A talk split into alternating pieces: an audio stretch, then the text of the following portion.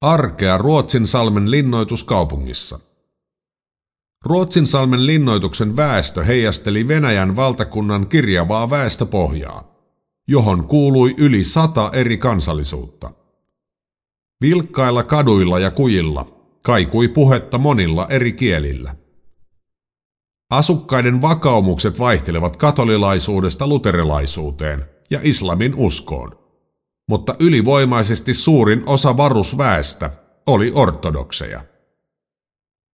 Tavallisen sotilaan arki oli kaavamaista ja kurinalaista. Päivästä toiseen sotilaat osallistuivat sotaharjoituksiin, kunnostivat sotasatamaa ja huolsivat linnaketta. Useimpien kotina olivat satojen miesten asuttamat kasarmit.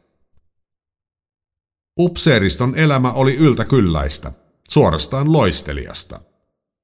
Sotaharjoitusten vastapainona upseerit saivat nauttia säätynsä mukaisesta seurapiirielämästä lähikartanoissa ja upseeriklubilla. Sotilaiden saama rahapalkka houkutteli yrittäjiä. Alueelle muuttikin kymmeniä kauppiaita ja suuri määrä pikkuporvareita perheineen ja apulaisineen. Töiden perässä linnoitukseen muutti myös lukuisa joukko lähikylien ja kaupunkien nuoria naisia. Ruotsin salmessa piiat saivat parempaa palkkaa, ja elämä oli vapaampaa kuin kotikylässä. Vapaus näkyi myös aviottomien lasten määrässä. Sotilaat toivat työtä ja toimeentuloa, mutta myös sairauksia.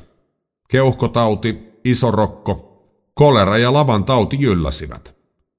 Ahtaat asumisolot tartuttivat tautoja eteenpäin nopeasti.